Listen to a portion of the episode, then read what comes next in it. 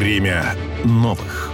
Специальный проект радио «Комсомольская правда» о поисках верного пути во время больших перемен.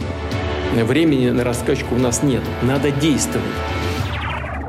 Юрий Светов, политолог и журналист, автор свыше ста научных работ, в том числе пяти книг, автор-составитель книги «Почетные граждане Санкт-Петербурга». Рассуждает об истории России, об ее предназначении в мире, об особенностях русского народа и о том, куда, в каком направлении идет наша страна. Я полагаю, что наша страна идет в направлении все-таки реального суверенитета и самодостаточности. Мы если вспомнить классическую комедию Александра Грибоедова «Горе от ума», там ведь концовка такая, о боже мой, что скажет княгиня Мария Алексеевна.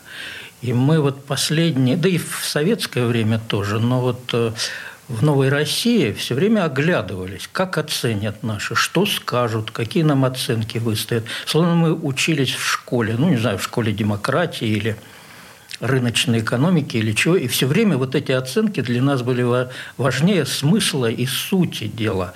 Ведь даже Конституцию, которая у нас сейчас действует, мы ее делали э, такой микс из французской и американской Конституции. И ряд вещей в Конституции включили, уж раз у них там есть, то пусть будет и у нас. Это то же самое ограничения сроков президентства. У американцев в Конституцию это внесли лет через 160 после того, как уже республика просуществовала. Мы, раз у них есть, мы туда включили. И вот я надеюсь, что через эти 5 или 10 лет, скорее через 10 лет, мы будем страной, которая будет самодостаточна, не отгорожена от мира. Наоборот, тесно взаимодействующая с миром, и миру будет понятно тогда, что ждать от России, как с ней договариваться, как взаимодействовать, как торговать. Я хотел бы видеть свою страну самодостаточной, развитой, комфортной для проживания там людей, четко соблюдающей права граждан, выполняющая свои обязательства, но думающая прежде всего о себе, о своей стране, а потом уже о других. И в нормальных отношениях с окружающим миром. Время новых. Спецпроект радио «Комсомольская правда». Юрий Светов. Нужна ли России идеология и какой она может быть? Я очень настороженно отношусь к разговорам о том, что нам нужна государственная идеология. Идеология, знаете, как вода в половодье. Она затапливает все, что только можно в жизни общества, лезет туда, куда ей совершенно не нужно. И исходя именно из идеологии решается, что вот эта книга полезна, а это вредна за читателя. За ученых решают, что кибернетика продажная девка капитализма или там генетика, вот, вот, вот эти вот все штуки. То есть идеология, она хочет под, подминать под себя все сферы жизни общества. Поэтому с идеологией надо быть очень аккуратным. И иллюзии, которые испытывают, вот поэтому э, я э, так говорю, наверное, надо иметь представление, какие ценности мы отстаиваем, э, какие цели мы перед собой ставим. Но господствующую идеологию нет. Это гибельно для страны. Время новых. Спецпроект радио «Комсомольская правда». Юрий Светов. Каким образом мы можем решить демографические проблемы в России? Мне кажется, что в этом отношении много делается полезных вещей и материнский капитал, и отпуска, и вот сейчас новые вещи, которые ввели с Нового года о том, что э, работающая женщина, ну, получающая пособие, если раньше выйдет на работу, того срока, который обозначен, срок выплаты пособия, она все равно будет получать пособие. Там другие всякие льготы и скидки. Вопрос только один – сработает ли только материальный стимул или нет. Но вот э, я достаточно много езжу по стране, и я вижу все больше многодетных семей. Молодые люди, у которых 3-4 ребенка, и вот они путешествуют по стране там, на своих машинах или на поездах по-всякому. Какие-то подвижки происходят. И мне кажется, правильно было бы, если те люди, которых ну, называют таким изящным словом, как лом, лидер общественного мнения, они бы как раз показывали пример, что у них э, многодетные семьи. Время новых. Спецпроект радио «Комсомольская правда». Юрий Светов. В чем силы и слабости России?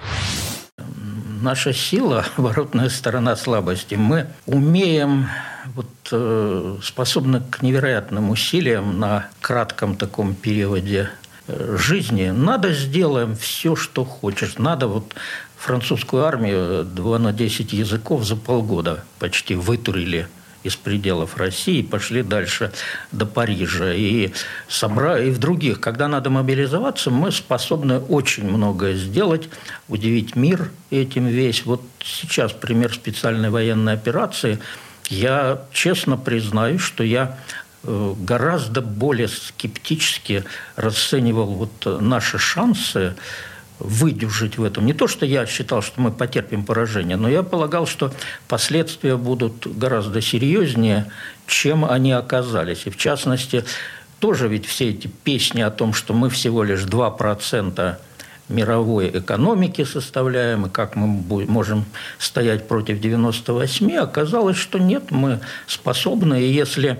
Вообще русскому человеку, мне кажется, надо, прежде всего, это свобода – то если он свободен, и с ним можно разговаривать, вот это надо сделать, и это сделать, он это все сделает. А слабость, вот э, если снова говорить, это как-то мы расслабляемся, если я позволю себе такое э, повторение, слабость расслабляться, что сделав что-то, вот, предприняв большие усилия, чтобы достигнуть результата, потом как-то, ну, он пойдет само собой.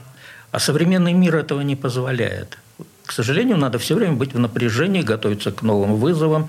Я думаю, что мы этому потихоньку учимся и должны научиться. Время новых. Спецпроект радио «Комсомольская правда». Юрий Светов. За счет чего Россия выигрывала войны? Есть ли закономерность? У Льва Николаевича Толстого в «Войне и мир» там есть такое выражение, которое мне очень нравится. Там Пьер Безухов наблюдает за сражением, пытается понять, почему там так сражаются люди, отчаянно все. И он говорит, скрытая теплота патриотизма. Вот это у нас есть. Знаете, у меня отец э, был призван на фронт. Началась война здесь, вот в Ленинграде его призвали.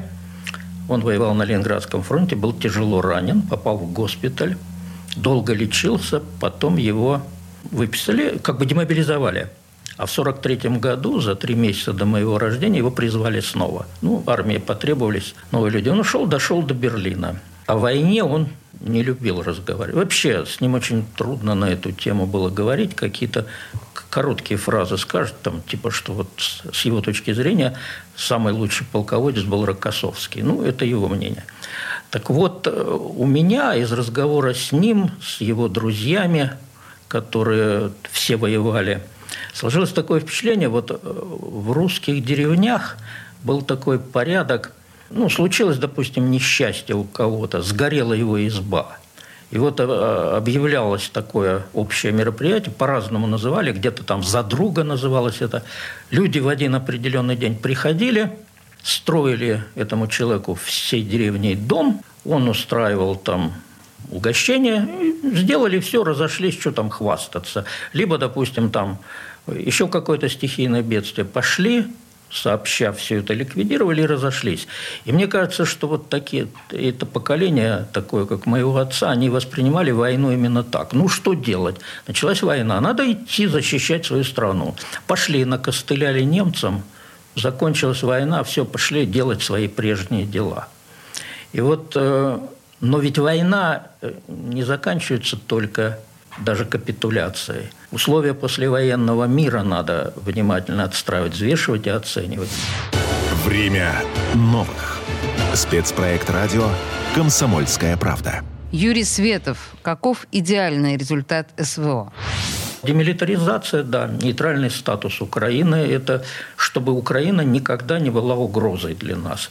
Есть ведь э, знаменитые высказывания американских политологов, того же Збигнева Бжезинского, что это еще говорилось в начале 90-х, что Россия может быть империей только вместе с Украиной. Если Украину оторвать от России, то типа Россия будет где-то там задрипанное государство на задворках Европы или Азии – Поэтому Украина не должна быть территорией, с которой нам угрожают. Я думаю, что для этого понадобится лишить Украину доступа к Черному морю, то есть те порты, которые были построены Российской империей, Одесса, там Измаил, Рени, прилегающие там э, Николаев. И эти все территории должны быть под контролем России.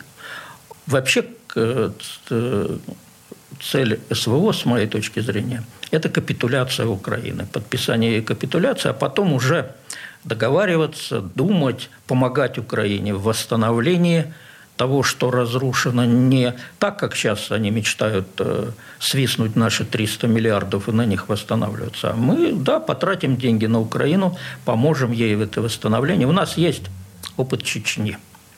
Грустный, тяжелый опыт, но тем не менее и республику сумели восстановить, и с гражданами Чеченской республики, гражданами России налажены более-менее нормальные взаимоотношения. Надеюсь, что и с Украиной это получится. Время новых. Спецпроект радио «Комсомольская правда». Проект реализуется с использованием гранта президента Российской Федерации, предоставленного Президентским фондом культурных инициатив.